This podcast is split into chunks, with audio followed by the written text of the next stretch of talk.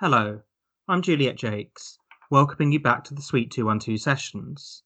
As those of you who listen to my conversations with artists Alona Segar and Erica Scourti will know, our plan to relaunch Suite 212 as a fortnightly programme with alternating free and subscriber only episodes were put on hold by the coronavirus epidemic, which has brought much of the United Kingdom's cultural life to a standstill.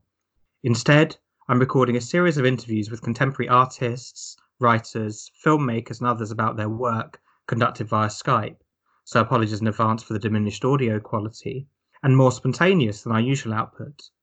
The idea is to give a snapshot of the arts in the United Kingdom and hopefully beyond in the 21st century through individual conversations with people about their work, seeing which political concerns engage them, and how the socio-economic conditions of the time have affected their practices.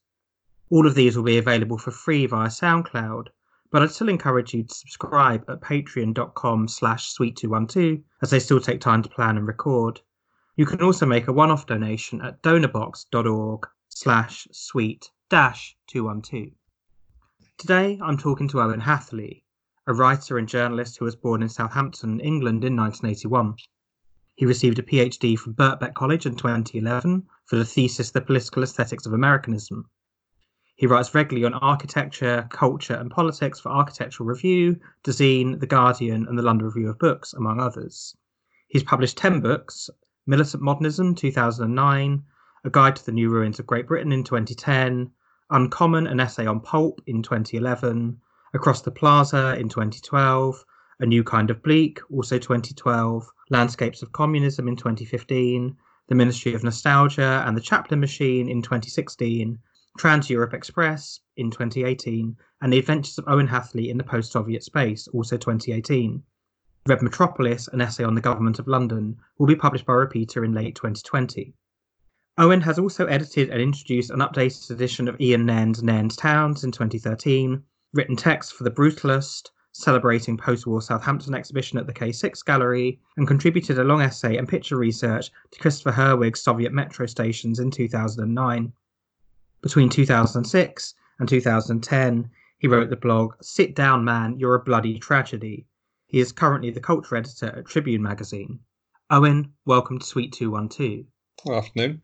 Well, I should say welcome back to Suite 212 because, of course, you were on our resonance show many times talking about George Orwell, Marky Smith, and the art and culture of the um, October Revolution. But this is the first time we've had you on to actually discuss your own work in, in Yeah. depth.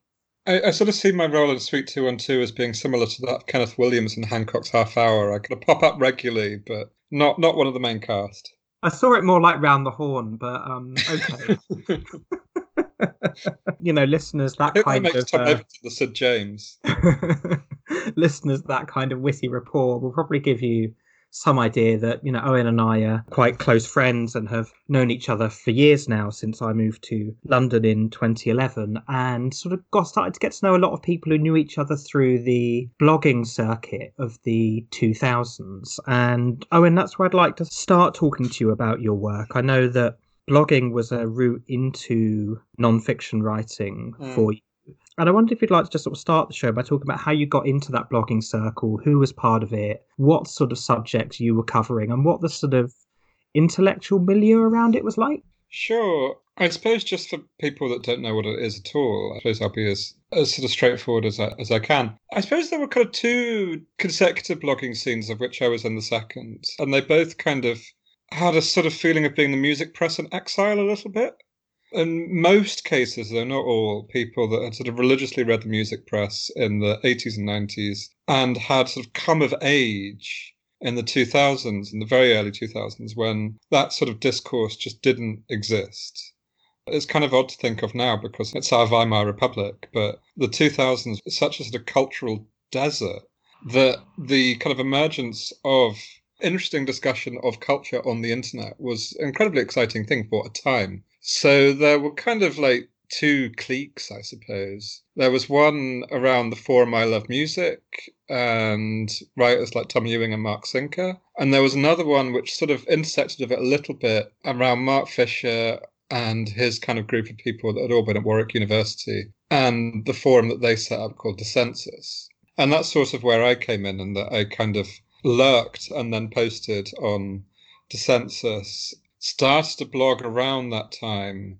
And I guess as a group emerged after a bit of time, which I suppose by 2009 10 consisted of Mark Fisher, Nina Power, Dominic Fox, to a certain degree, people that were involved with the SWP at the time, like Richard Seymour and Anindya Bhattacharya and James Meadway, Anwen Crawford, Daniel Barrow, and also there was a sort of slightly different group that was happening kind of late on of Carl Neville, Rhiannon Jones, Alex Niven, who else was in there? Phil Knight, Wayne Casper, the mysterious Wayne Casper. A lot of those people ended up doing zero books. So this was the kind of group of people that were writing about music, television, politics, philosophy in a very sort of interdisciplinary way. There was an element of it that Richard King very scathingly called recently cosplay autodidacticism, which is that we were all actually in academia as postgraduates, or in the case of a couple of those people, actually as teachers. But we were all sort of like,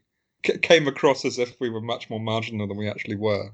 But that's what that was, and that's where I began playing with writing in one way or another. It was a good school. I don't think much of it bears much close examination now in the way that your school coursework tends not to bear much close examination.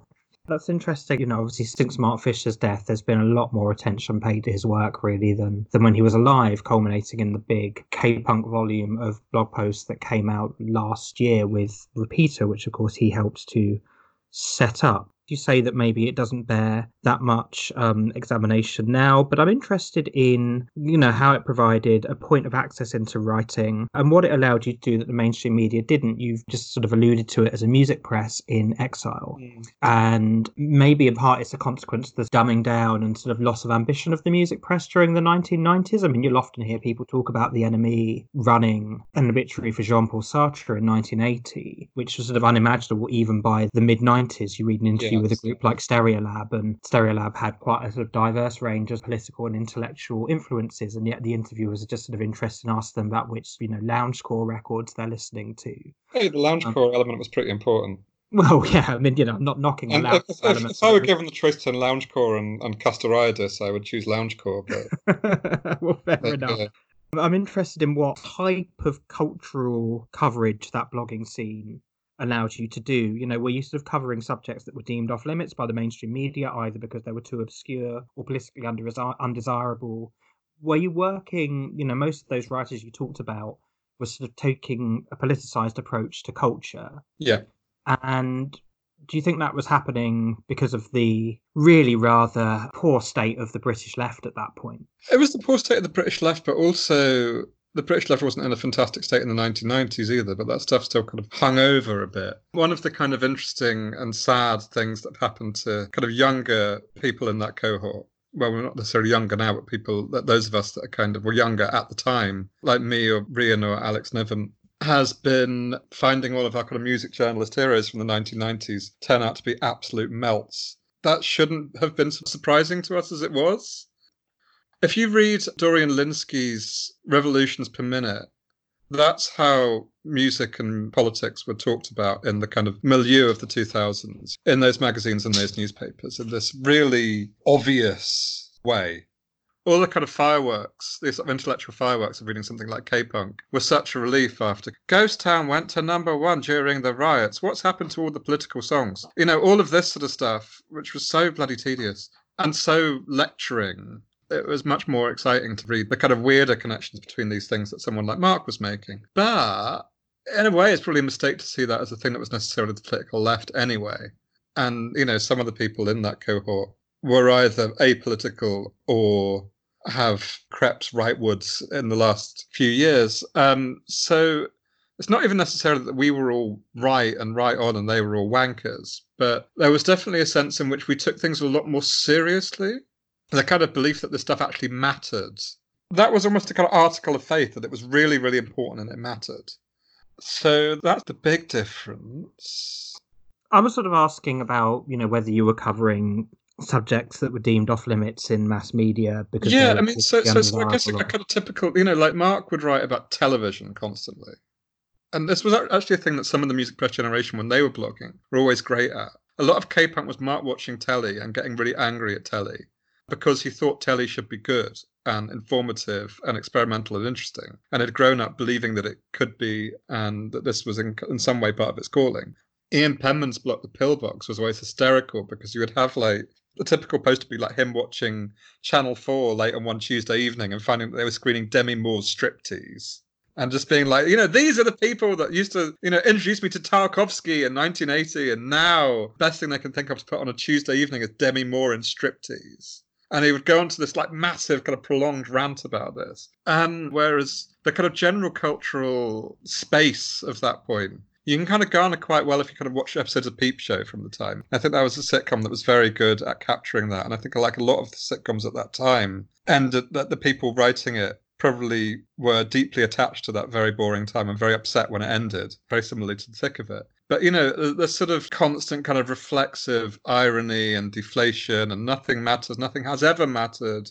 Either everything's always been brilliant or everything's always been shit, and there's no kind of peaks and troughs in culture. There's no change in culture.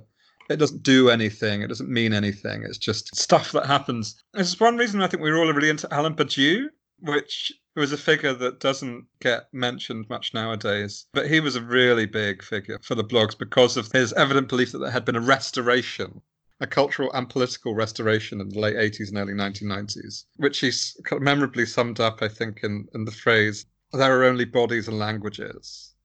And that was all that that kind of period could discuss was bodies and languages. And that anything else was kind of incomprehensible to them.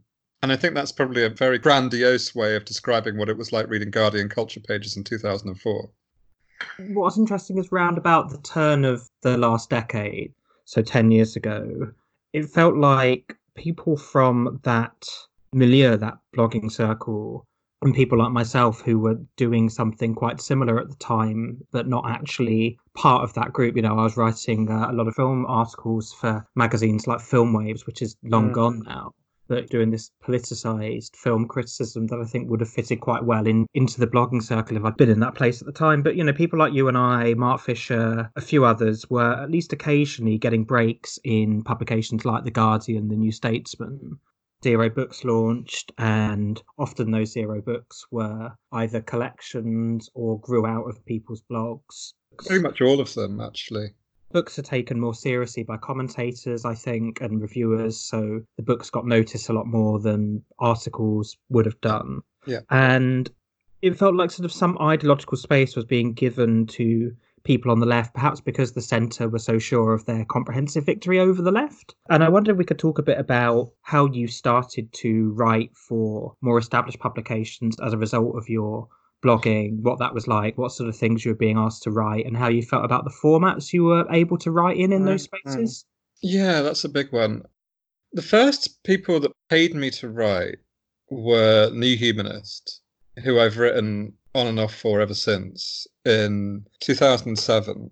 And the reason they did that was because I had written very, very long, kind of overwritten review of the V&A's modernism exhibition. They had this kind of modernism retrospective, and I think 2006. Lots of it ended up in my first book, Militant Modernism.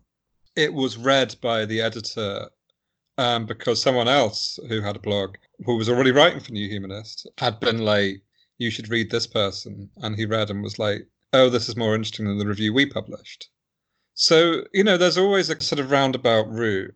I can't think if there was many times when people just happened on the blog like the New Statesman connection was similarly kind of convoluted. So I wrote for a travel website, which was sort of connected a little bit through some of the blogs, which Anne Ward in Glasgow edited called Nothing to See Here. And they would have articles about places that were unusual or interesting and kind of non touristy tourist destinations, I suppose. And I'd written about an area of Southampton called Weston Shore, where you've got a council estate with a beach, basically five, I think, tower blocks with a beach attached. So I wrote about that, and that got noticed by Jonathan Meades because he read that website for one reason or another. And he then sent that to, or sent at least some of my writing, to Ian Irvine, who was then the culture editor of the New Statesman. So there's quite often both of those examples. There was someone older and better connected than me who put in a word And I don't want to imply talking about this sort of thing that you can go on the internet and it's all amazingly accessible and you can kind of publish your genius and then people will automatically notice you and then pluck you out of obscurity. That's never how it's worked. And it wasn't even how the blogs worked. Like the blogs were always connected to people that had actual real clout. The obvious example being Simon Reynolds, who I got to blurb my first book because we all loved Simon. We all do still love Simon he had always been deeply connected with this stuff because he was connected with the Warwick scene. And I didn't go to Warwick, and I was too young to be part of that scene. And I doubt I would have been part of it at the time. They were very into things that I've never really been been into, like neoliberalism and psychedelics. So there was sort of pre-existing actual networks that linked you to the press. Dissensus had loads of music writers writing for it. So a lot of people got their first gig at The Wire, for instance although I didn't until a little while later when, when Mark was actually briefly on the editorial there. So that was the route. I'd started doing freelance work for The Guardian after I'd been doing about a year at The New Statesman, mainly doing book reviews, before the editor changed and they were less keen on my presence. So I'd been kind of spotted from that. And then The Guardian began with, I think, a review of. There were two things I think quite close succession. One about a TV show about the Parkhill estate in Sheffield, and one an exhibition about Metroland, about the kind of suburban development of northwest London, which are very kind of broadsheety subjects. You know, I suppose the fact that I wrote about them in a different way didn't change the fact that the subjects were not particularly scaring the horses. It's just that they were both things I took very, very, very seriously. That kind of sense of taking the subject and yourself enormously seriously, again, would kind of get you noticed very quickly by editors because most of the people that wrote for them did not. I think after Zero Books, a lot of us ended up dabbling in broadsheets for one, to one degree or another. Some people didn't at all. I mean, some people's writing was always too kind of experimental or rebarbative. Dominic Fox didn't end up doing hot takes which is a tragedy because they would have been brilliant. But a lot of the other writers whose writing was a lot more kind of occasional, let's say, we did end up doing hot takes. And I was at CiF for a while on contract. Comment is Free on contract in I think 2011 and 2012 when Becky Gardiner was editor of Comment. And Becky brought in a lot of left voices who were then immediately purged when Jonathan Freedland took over from her, um, myself among them. But to be completely honest, I don't think I was particularly great at it. I got quite tired of a lot of that work and it didn't pay particularly well. And it would get in the way of other work that I wanted to do. There were other people involved that were really good at that job, where it was a lot more just straightforwardly political. Like Richard Seymour put in a huge amount of work into becoming a good comment journalist and was sacked out of McCarthyism. Whereas I was sacked because of McCarthyism, but also my columns weren't very good. So that should answer your question. You talk about comment is free, and I was in a position around about the same time as you where I could have gone down that route. And indeed, I had a meeting with someone at The Guardian to talk about this in, I think, 2013. I'd been writing quite regularly for the New Statesman, but I wasn't sort of obliged to have an opinion every week. And quite a lot of yeah. my pieces for them were art or literature or film reviews. Sometimes they'd let me do something quite weird. Often I interviewed people. So it was more a sort of open space in the way that the old blogs were, rather than a regular column, which was something that I nearly did. I think summer 2011, I'd been writing for The Guardian for about a year and it had gone yeah. better than I expected. Yeah. And I was looking at other columnists of my age and milieu, mostly like LGBT columnists. So people like Laurie Penny, who just seemed to sort of permanently be the object of scorn online. It didn't really look like a lot of fun. People like Owen Jones, who had to go on TV after the riots with David Starkey and had to come up with a response to yeah. David Starkey saying that the riots had happened in 2011 because, quote, the whites have become black. Yeah. And faced no end of opprobrium for not responding to that strongly enough. And I thought, well, I have no idea how I would react to somebody yeah. saying that. You know, I like to think I would just start screaming at them to shut up. And of course, if you do that, you get orders to leave the studio and you don't get invited back. I was looking at the Johann Hari scandal at the Independent, big kind of plagiarism. I mean, Hari is a good example of the kind of left writing that existed at the time that we all wanted to be anything other than. Although he was sort of broadly on the left, things like his fabricated interview of Tony Negri and his fabricated dispatch from Dubai these were absolutely the sort of things where we were kind of like, these are really important and interesting things that you are not taking seriously. You know, kind of like writing about Negri, kind of like, ah, he was a terrorist. He speaks the Italian accent in a funny voice, you know, and then just like actually just like interspersing loads of stuff from Negri on Negri into your Negri article. Um, as Hari did, or the Dubai piece similarly, most of which proved to be totally made up. But they were the sort of commissions that we would have died for kind of like you get to go and interview Negri, you get to go to Dubai and write about its history and politics. Like we would all have been like, yes, please. And he refused to take them seriously and plagiarized his way through the copy. And I think this a lot of this sort of stuff happened before the kind of Corbynite battle lines were drawn. I don't think Hari was particularly anti-Corbyn, as I recall, and he was kind of a mentor in some ways to Owen Jones, who I have a lot of respect for. And I think that that, that was that kind of thing of like these people aren't even making any fucking effort. You know, that's what got us so infuriated. And so at times it wasn't even political.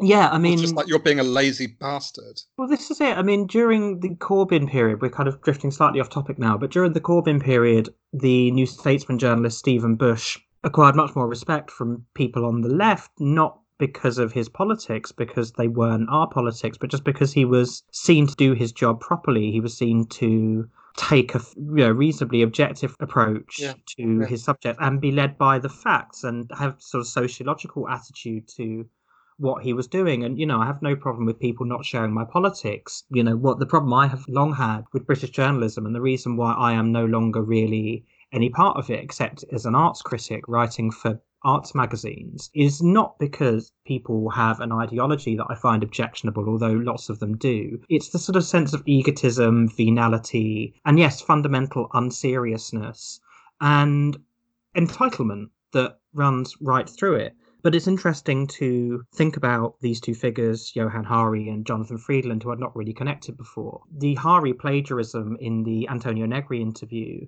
was exposed by a group called the Deterritorial Support Group, Yes. Who wrote a blog about Hari's practices. And their central point wasn't just that Hari was a plagiarist and somebody to not be taken seriously. Their main point about Hari's interview with Negri was that Hari and figures like Hari determined the left limits of acceptable discourse in exactly. the United Kingdom. Exactly. And that point, of course, got lost partly because the phone hacking scandal happened at the same time. And that, of course, overwhelmingly involved the right wing media. So there were lots of people on the political right who were delighted that someone on the left seemed to be similarly corrupt in their practices. Yeah. And of course, there's no real connection between Hari's behaviour and the industrial scale criminality that was going on at certain right wing media outlets. But yeah, you know, it's the difference between uh, Evelyn Waugh and James Ellroy. Okay, you're going to have to explain that. in the, the, James Ellroy crime novels being about huge and multifarious scandals of corruption and evil which I think was very much the sort of thing that, that went to court in Leveson. Whereas this was petty journalists being petty, and it upset mainly other journalists. Whereas Leveson was a different order of magnitude. And there's a hell of a lot of people in jail who aren't. No one thought Johann Hari should be in jail. They just thought that the commissions that he got should have been given to people that were competent. Um, and yeah, that was absolutely my feeling. And I think watching those two things, the Leveson inquiry, but also the way the independent newspaper handled the Hari scandal and basically kept on to him as long as possible. Didn't run any kind of full investigation into his journalistic practices. You know, there was a similar scandal in the New York Times with a journalist called Jason Blair, and the New York Times ran an 8,000 word article looking into all of Blair's journalistic malpractice. Mm. Whereas a few years later, Johann Hari popped up with a book about the war on drugs that had been blurred by Hillary Clinton. Didn't he write and produce the Trews for Russell Brand? He did, yes. Which is interesting given Russell Brand's later role in what is unfortunately the most famous article by Mark Fisher. Yeah, that's Mark Fisher's exiting the Vampire's Castle article from 2013, I think, yeah. which was I think the fairest way or the kindest way I can describe it is a howl of frustration at the way certain left wing online discourses were going at the time. And of course, this was I think a real this period was a real nadir for the British left. Labour Party under Ed Miliband was this kind of empty husk. It had very little direction, very little sense of purpose. There was nothing to excite anybody. There was nothing to unite anyone. If the Socialist Workers Party hadn't collapsed amidst the Comrade Delta allegations, it was about to. And it kind of felt like the extra parliamentary left was quite fragmented. It was fighting a number of different battles due to the coalition government's austerity policies and, you know, Mark, who I know was getting more and more frustrated with online discourse at the time, wrote a long article going for sour faced identarians. which of course led to Mark being interpreted as a kind of old left, anti identity politics kind of thinker, which he wasn't. No, he um, absolutely um, wasn't. Although that article it made itself a hostage to fortune in all sorts of ways. If you read it now, and it is in the big book, it's a very weird mixture of things on which he was absolutely vindicated particularly on what a cesspit social media can be, and stuff which really doesn't bear up well, particularly on Russell Brand. And just as an intervention, if you want to convince people of your opinions, like calling them all vampires is not a great idea. And I think that it had an element of bad faith to it from the start, of just like, you know, discourse nowadays is far too obnoxious and rude. That's because of all you fucking vampires. You know, there was an element of performative contradiction about it that was really difficult. But I mean, looking back on it, I think it was in some ways a product of disappointment. Going back to Ed Miliband, and this is kind of interesting given what's happening in Labour Party now. What upset people by 2013 about Ed Miliband was that a certain amount of people had a certain amount of kind of hope for him and for a kind of shift away from Blairism that he initially seemed to represent. You know, it was not as full throated as it became later, but it, it, but it had started. And I know for a fact that Mark joined Labour Party around this time in the early 2010s. Other people involved with the blog scene, in Zero Books joined Labour Party around this time, like like Alex Niven. You know, all pre-Corbyn. And by then, by 2013, you know, nothing had really happened. Nothing had kind of shifted, and there was this kind of long period, basically, between the riots and the Scottish referendum, in which everyone tried to pretend that everything had gone back to normal. And what happens when that happens is the left kicks itself in the face repeatedly. So, you know, a lot of the energy that that had gone into the student protests in 2010, which was the first time the left had come back in any really significant way in Britain since the poll tax, really. So, you know, the first time in 20 years, that kind of resurgence of energy at the end of 2010 had all fallen into Twitter sectarianism, basically. So that was there was a feeling of disappointment there. There was also a feeling of disappointment, I think, because of the fact that social media had replaced the blogs. That on blogs you could kind of stretch out a certain amount and kind of like test out an idea. I don't want to be too nostalgic about it because blog comments boxes were horrible. And actually, some of the people that are awful on Twitter are exactly the same people that were awful in the blogs. Um, there's particular people that I think of where I'm just like, wow, you're still there. Incredible you know, of another load of people half your age to bully. But there's a kind of the sort of blog dream that you know we would all start our own little kind of newspaper or magazine kind of fanzine style and we could all kind of have our own little imagined community which in many cases became an actual one had just been replaced with snarking and 140 characters and replaced with the kind of you know the sense of like finding something unexpected being replaced with the Facebook algorithm, where Facebook decides what you want to see on the basis of what it already thinks you want to see. So these, I think, had just led to this great feeling of, of disappointment. And my own disappointment was the fact that Mark wrote it at all, because Mark was constantly talking after capitalist realism came out and became actually very successful and rightly so, that we were all going to be, you know, great kind of media entryists and we're going to, you know, go off and found think tanks and found our own media organizations and go off and be some sort of combination of like Willy Munzenberg and Keith Allen and the very British coup. Of course, what actually happened is we were all arguing with dicks on the internet. And I was very much like, why are you wasting your time with it? You know, why does it actually matter what these people think about this particular issue? The, the degree to which it seemed to be a kind of waste of time and energy really, really struck me at the time. In the end, all of those things did happen. There did end up being think tanks like Autonomy that brought the kind of ideas that were popular with us lot then into the mainstream of the main opposition party. There did end up being media organizations such as Novara and New Socialist and Tribune, which did function as, as left wing outliers. But at that point, the only person that was really doing that, and who I think Mark was very kind of leave Britney alone about, was uh, Owen Jones And also Russell Brand. And I think Owen was and is worth defending. Brand, I don't feel the same way. I agree. Owen Jones at the time was constantly telling people to join the Labour Party, and this was a running joke on the left during the 2010 to yeah. 2015 period. Yeah. We'd often see people use the hashtag "Why not join the Labour Party?" whenever the Labour Party did something objectionable. Indeed, I listened back a while ago to the Novara Media episode with James Butler and Aaron Bastani after the Labour Party conference in 2014. and James Butler says something along the lines of, you know, all I expect from the Labour Party is for it to be the Labour Party, and it continually meets that dismal expectation year after year, decade after decade, and they go through the, you know, frankly paltry offer that's going to be in the Labour Manifesto in 2015, and then end the episode by saying, "There you go, payback 2015," which is a reference to a hashtag that Owen Jones had been using on Twitter quite a lot. Um, and of course, we didn't get our payback in 2015. Instead, we got a a rather unexpected shift to the left, which which I think only Stephen Bush of the, the major political commentators really saw coming, partly because he did yeah. his journalism with his ear to the ground in a way that most other people don't. And I mean, that certainly felt like a big sea change because yeah. it was. You know, for the likes of you and I, who had longed for a re-emergent left in this country and had followed the austerity period with a, a great degree of horror in that it seemed that there was very little opposition to austerity as the political climate. You know, I think you and I sent some sort of, if not opportunity, then at least some you know, I think it provided some sort of reinvigoration of our own writing practices. It gave us a sense of a project that was bigger than ourselves. And the moment at which I really felt that was the appointment of John McDonnell as Shadow Chancellor. Yeah. Because I've been to an event that Corbyn and McDonnell organised at the Houses of Parliament called People's Parliament in 2014.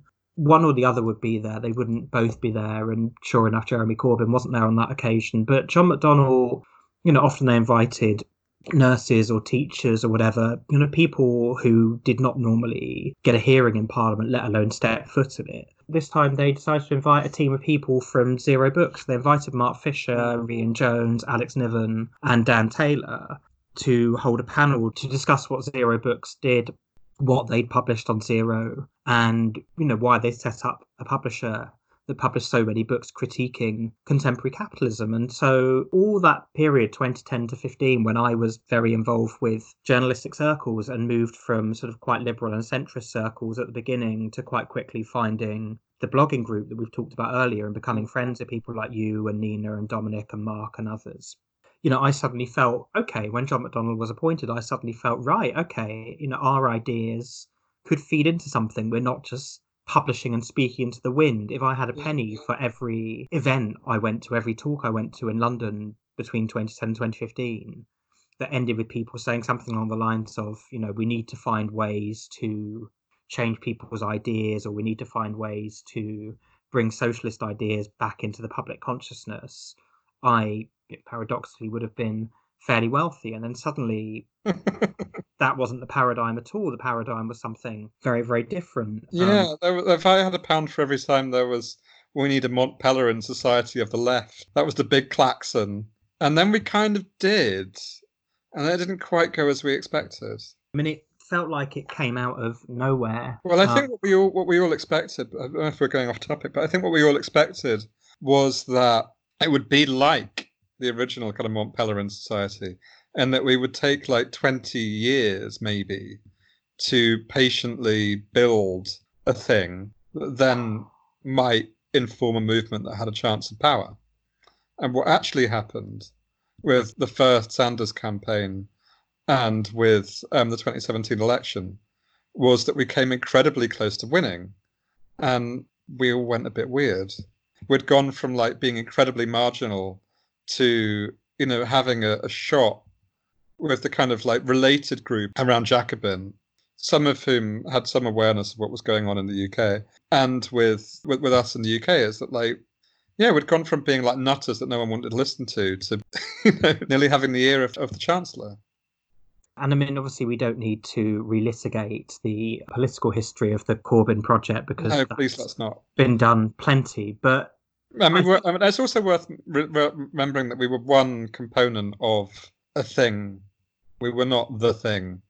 Oh, absolutely. Um, and I think, yeah, you you bringing up the 2017 election as the point where things sort of really changed is right because you know I really I really remember quite vividly having a conversation with you in a pub. I think just before the 2017 election was being called, which is a real low point for the Corbyn project. You know, the 2016 leadership election had been quite successful and in many ways uh, quite funny and a lot of fun, uh, but it yeah. had really damaged Labour in the polls. It had damaged Labour politically.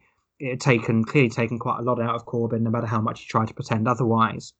And you know, I, unlike you, you know, I came from a background where the Labour Party just barely existed, really. Mm. Uh, you know, grew up in uh, in in Surrey, where I think there's been like two non-Tory MPs elected since 1945 or something. You know, at that point I was pretty close to giving up, and we talked about it. I remember you saying to me, "Look, it's the only chance we've got." That was enough to keep me on board. And then the 2017 election happened, and after that, I became, yeah, like you say, just went quite weird, really. Um, you know, became very full throated in my defence of of Corbyn, uh, much more oriented towards the Labour Party and parliamentarianism than I had been, and my yeah. own writing became much more ideologically um, infused. You know, at times I worry it's become a bit tendentious, but you know, became much more. I've ever worried about. No, well, I mean, you know, I don't, I don't worry about it that much. Otherwise, I would, uh, I would stop, but I don't. Um, but you know, one of the things that that happened, in fact, you know, projects we're both working on were set up in the aftermath of the election. I set up Suite Two One Two shortly after the election because I felt that cultural coverage was a bit of a lacuna in the Corbyn project, and we'd yeah. swung too far away from the the pendulum of the 2000s when there was only left wing cultural coverage really and you know the political scene was very kind of moribund. Yeah. and then we went the other way where everything was about this political project and cultural coverage seemed to have fallen by the wayside a bit. So that was why i started Suite 212 even things like Novara were not really covering culture very much. No, and when they did it was more pop culture. which is odd because they all I mean, most of the people in Novara are people that have very interesting things to say about culture. So I always thought that was rather a shame. But yeah, I think that's absolutely true. And it's very much the sort of thing that was motivating the Tribune culture section as well was was, was that. Yeah, I mean, if we can talk a bit about the the relaunch of Tribune, how you came to be the culture editor. The the thing with the Tribune culture section is that it's kind of been an attempt to get the kind of, for want of better word, sort of blog thought into the left and it is a thing that, that that has been important to the British left in a different way to anywhere else that I know of. There's probably other examples, but here it has had a centrality for a long time that long predates, you know, the kind of there's nothing else happening, so let's all have a big argument about burial thing that was happening in the mid 2000s. And you can trace it to things like Rock Against Racism, or to the, the, the cultural program of the Greater London Council in the 1980s. That the, the, British left did have this particular kind of fixation on culture. Those are kind of directly political examples, but you could trace it to Raymond Williams. You know, you can trace it to the kind of interwar years if you want. Although in the interwar, I think it's much more the interwar stuff is an echo of the real interwar socialist culture that was happening in Germany and the USSR and France, Czechoslovakia. That was the real thing. And the kind of, you know, Isherwood and Auden is the echo of that. But I think from the 60s on, it becomes something really, really important. And I, I wonder why that is. I think certainly one of the examples in terms of this kind of pop cultural stuff that we're all interested in is the the peculiar status of the UK as a country which speaks English, and so therefore is able to understand the culture of the imperial hegemon in a way that you don't necessarily if you're in Spain or France. So pop culture has always been much more of a thing here because A, we had a sort of access to American pop culture and that huge kind of gold mine of, of, of stuff that was much more direct. And the other thing being that we had, of course, obliterated our folk culture in the 19th century um, which obviously I think is a good thing. I'm all for that. I think salt the earth on, on, on which folk, folk culture rests, a thing that I've always disagreed with my comrade Alex Niven on. But, you know, north south differences perhaps. Because of those two things, I think people in Britain get mass culture in a very particular way. and have produced it more than other European countries. That's not to say that, you know, there wasn't like an interesting post punk scene in Yugoslavia or that, you know, you couldn't like find interesting dance music in like 1990s Berlin or whatever. Of course you could and you can. But there was a particular connection there. So a lot of the stuff that gets written about is retrospective. It has an element, I've talked about this before, I think, of just sort of trying to kind of point out this thing happened. There's a bit that really thought this is this is what the cult, Tribune culture section is in a in a few seconds clip. This is what it's about, which is in Jeremy Deller's lecture for the Frieze Art Fair that got shown on on on BBC. This is a rare, interesting cultural thing on the BBC in the last twenty years. He he showed this clip from oh god I don't know some like local TV station in in, in, in Michigan of like a sort of Soul Train style dance line, all dancing to numbers by Kraftwerk. And he talks about this particular phenomenon whereby, you know, this kind of incredibly cold European avant garde music based on like Russian constructivism and Stockhausen is accepted in Detroit by African Americans as, as a dance music, as a sort of futuristic dance music. And so you have all these people doing this incredible dancing to Numbers by Kraftwerk. And he goes, you know, whenever I feel a bit sad, I remember that this happened. And the Tribune Culture section, to a very large degree, is pointing out things like that and going, when we feel sad, we remember that this happened. So there's a sense in which maybe it's trying to conjure something into being that once did exist and that now doesn't, which is different to the rest of the magazine, which is very much about a thing that is happening, which is the resurgence, I think, that has currently been been halted in the last uh, few months, but the resurgence, nonetheless, of the organised left. So, what the rest of Tribune does is, I think, tries to have of serious analysis of that, while trying to reconnect with the 20th century left history, which otherwise you're going to get from idiots like there was um, a Labour First reading list doing rounds on the internet a few days ago of like their version of Labour history, and I thought, Christ, even if you were very right wing indeed, if this was what you were going to read on Labour history, this a thin gruel. There's so uh, such a kind of fascinating and multifaceted and tragic history. And all you're going to do is like read stuff from your own faction about you know the most important thing that ever happened the two most important things that ever happened which are in 1985 neil kinnock giving a speech expelling one bit of labour party and in 1997 tony blair winning an election. And these are the only two things that ever happened. That's labour history. You know uh, it's actually the history of the attempts to extend democracy to the majority of people in this country in their workplaces and in their lives rather than in you know putting an x on a bit of paper every five years. That's what it is. Like it's the most important movement that has happened.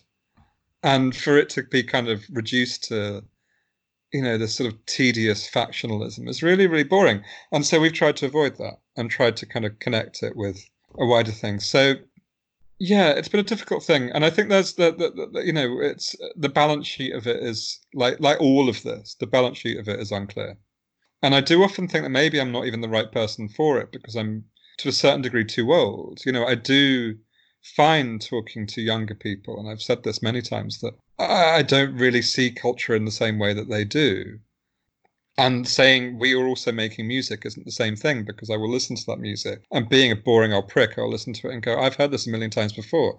Like, great that you're doing this in this grassroots, self organized way, brilliant. But, like, you know, if I wanted to listen to Crass, I'd listen to Crass. You know, if I wanted to listen to Tangerine Dream, I would listen to Tangerine Dream rather than going to like a music festival in a disused factory in order to listen to someone doing an impersonation of Tangerine Dream. But anyway, Obviously, you've mentioned there the British left having the fairly major setback of the pretty disastrous result in the 2019 general election, which you and I had the great joy of experiencing together. Not to not to relitigate that that awful night, but you know, it's felt to me that this could possibly have put people like you and I and people who are very interested in left wing politics and culture in this country back in the position we were in the mid 2000s at the time of talking to each other, the winner of the interminable Labour leadership contest Uh, hasn't been announced yet, but it's almost certainly going to be Sir Keir Starmer QC. Yeah. You've been talking recently about how Starmer's support base is made up of two groups, and they are older people who supported Corbyn and McDonnell and largely kind of mean well and imagine that they're going to get the 2017 or 2019 manifesto, you know, and the concession that is made is a figure that is more palatable to the mainstream media than Jeremy mm-hmm. Corbyn. Someone and then, who doesn't have the MI5 file that Corbyn probably has. Well, exactly. And, you know, Group B is people wanting this restoration of the worst aspects of, of New Labour. Yeah. And that's the group that, you know, if they win this sort of factional fight that I think Starmer hopes he can somehow paper over, you know, that's the group who would really put us back into a position of complete subaltern marginality.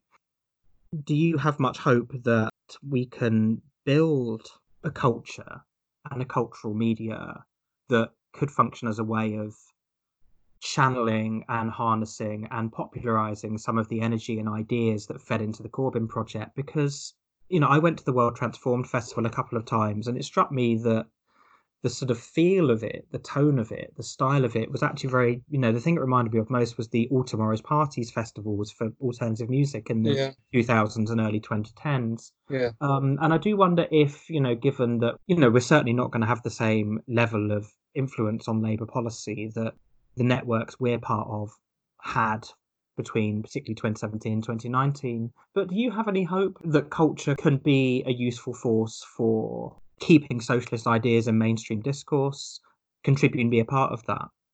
So there's, I think there's, there's, there's two different things here which I'll try and take in order. Firstly, on, on the question of Starmer, like I've made no secret of the fact that I won't be voting for Keir Starmer and that I will be voting for Rebecca Long Bailey. But my main feeling with Starmer is that I have no idea what he is.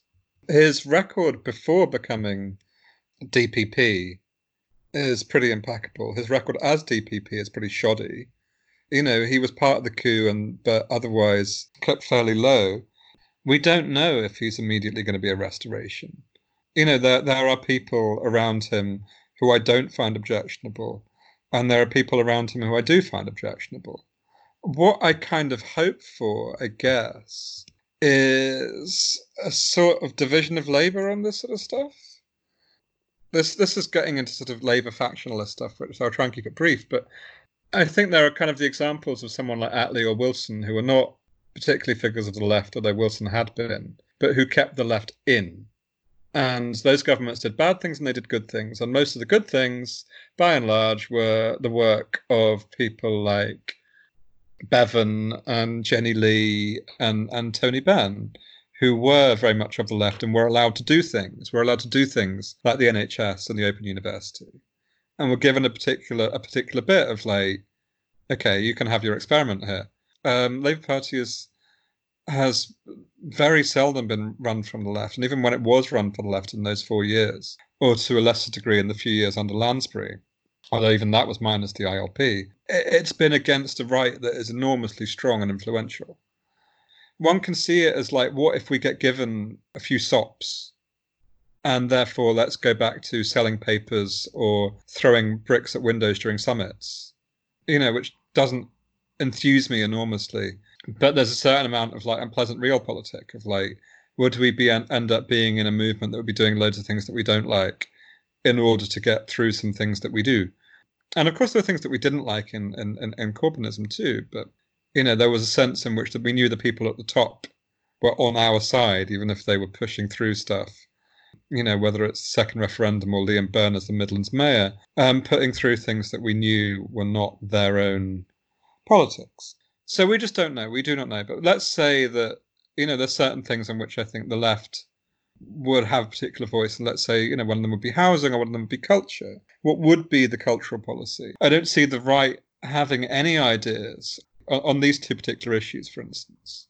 I mean, I don't see the right having ideas anyway. To be to be completely honest, I've not seen an idea from the Labour right since the early 2000s, and I suppose perhaps because of that, there could be an element of of them wanting to keep us in the tent because of the fact that they don't have anything themselves. Yeah, I'm sort of interested in how much you feel Tribune can play a part in sort of reformulating a socialist culture in, in Britain, really, and whether you have any hope that we can, you know, infiltrate mainstream institutions, or maybe if that partly as a result of the Corbyn project happening, whether yeah, so, um... so, so I, I think one of the one of the great things about this, you know, like every defeat has its lessons, and one of the lessons of the 2019 election was, you know, without wanting to sound too kind of swivel-eyed MSM, you know, conspiracy type, is that we were absolutely shafted by the media, and shafted by the media on various levels. You know, we can complain about the Observer who played, I think, a disgraceful role. We can complain about the New Statesman or about the, the BBC or even about the Guardian, even though they ended up backing Labour in the in, in the actual uh, in terms of who they actually they actually backed when push came to shove. But the, the, people watching the BBC and seeing things like Best for Britain and so on and their, and their tactical voting guide was a real lesson in the deep state and the way of how flimsy it was. You know, you could see happening in real time things like the imaginary assault at that hospital in Leeds. One of the better things about social media, I think, was the way that you could just see that falling apart in in, in, in, a, in the space of a couple of hours. But yeah, the, the, the media that existed was not our media. It was theirs. And, you know, necessarily we do not have a level playing field. You know, there were plenty there was plenty of blame to go around. The, the, that campaign was run, I think, it's now clear of st- a staggering ineptitude in which I think all of us are guilty to one degree or another, including the kind of world transformed lefts that you and I would be broadly in. I think we buggered it up as well. But there, I, I cannot, it cannot be gainsaid how much the media screwed us. You know, the, the thing that everyone always likes to talk about, rightly so because it's a good tale, is the Daily Herald. You know, so the Daily Herald is set up in the 1910s, around the time that universal male suffrage was first brought in around the time that limited female suffrage was first brought in. And George Lansbury is editor. And, you know, you had a serious left wing press. And of course, the famous thing of what happened to the Daily Herald is that it became the Sun. And it was then bought up by Rupert Murdoch. You know, that, that, that kind of belief that we would need our own media sort of disappeared. And I think there was a sort of idea that we could let the bits of the mainstream media that we like do it for us. And that means two papers, which are the Daily Mirror and the Guardian.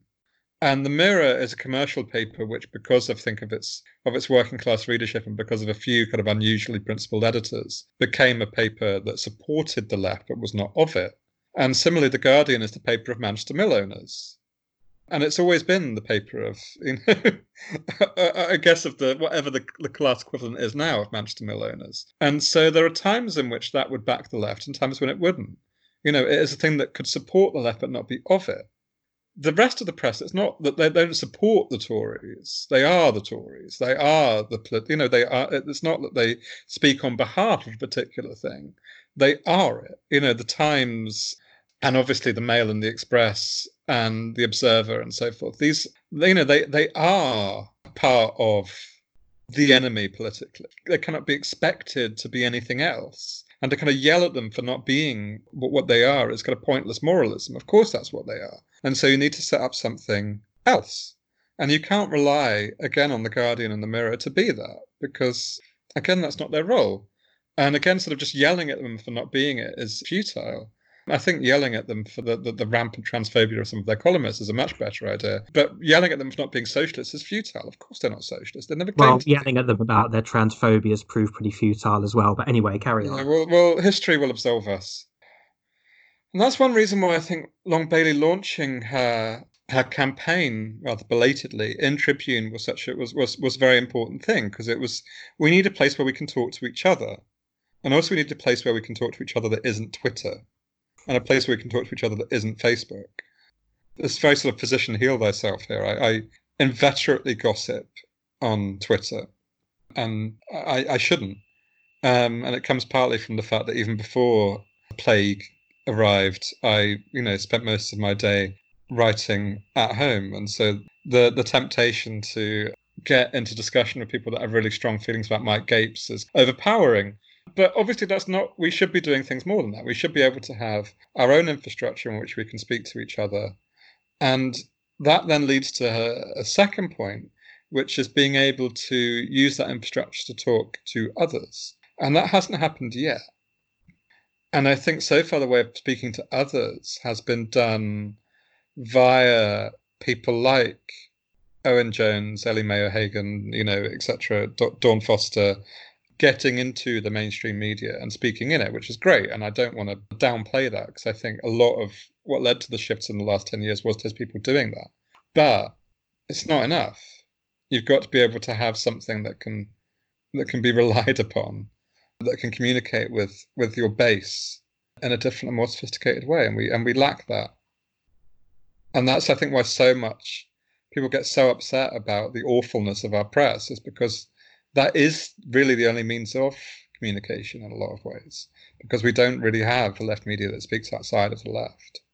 And I suppose that's culture in a much wider sense. One article that we ran that I was really happy with in the issue that ran after the election was by Marcus Barnett about the, the sort of self organized reading groups and discussion clubs and, and leisure centres and pithead baths and cycling clubs and hiking clubs and musical clubs and so forth that the left had in the Midlands and the North and the Central Belt and South Wales, which were an enormously important part of, of making those places into places that would have previously voted Tory or Liberal or not voted at all, into places that supported some kind of socialist politics. Is that it had been done in a cultural way.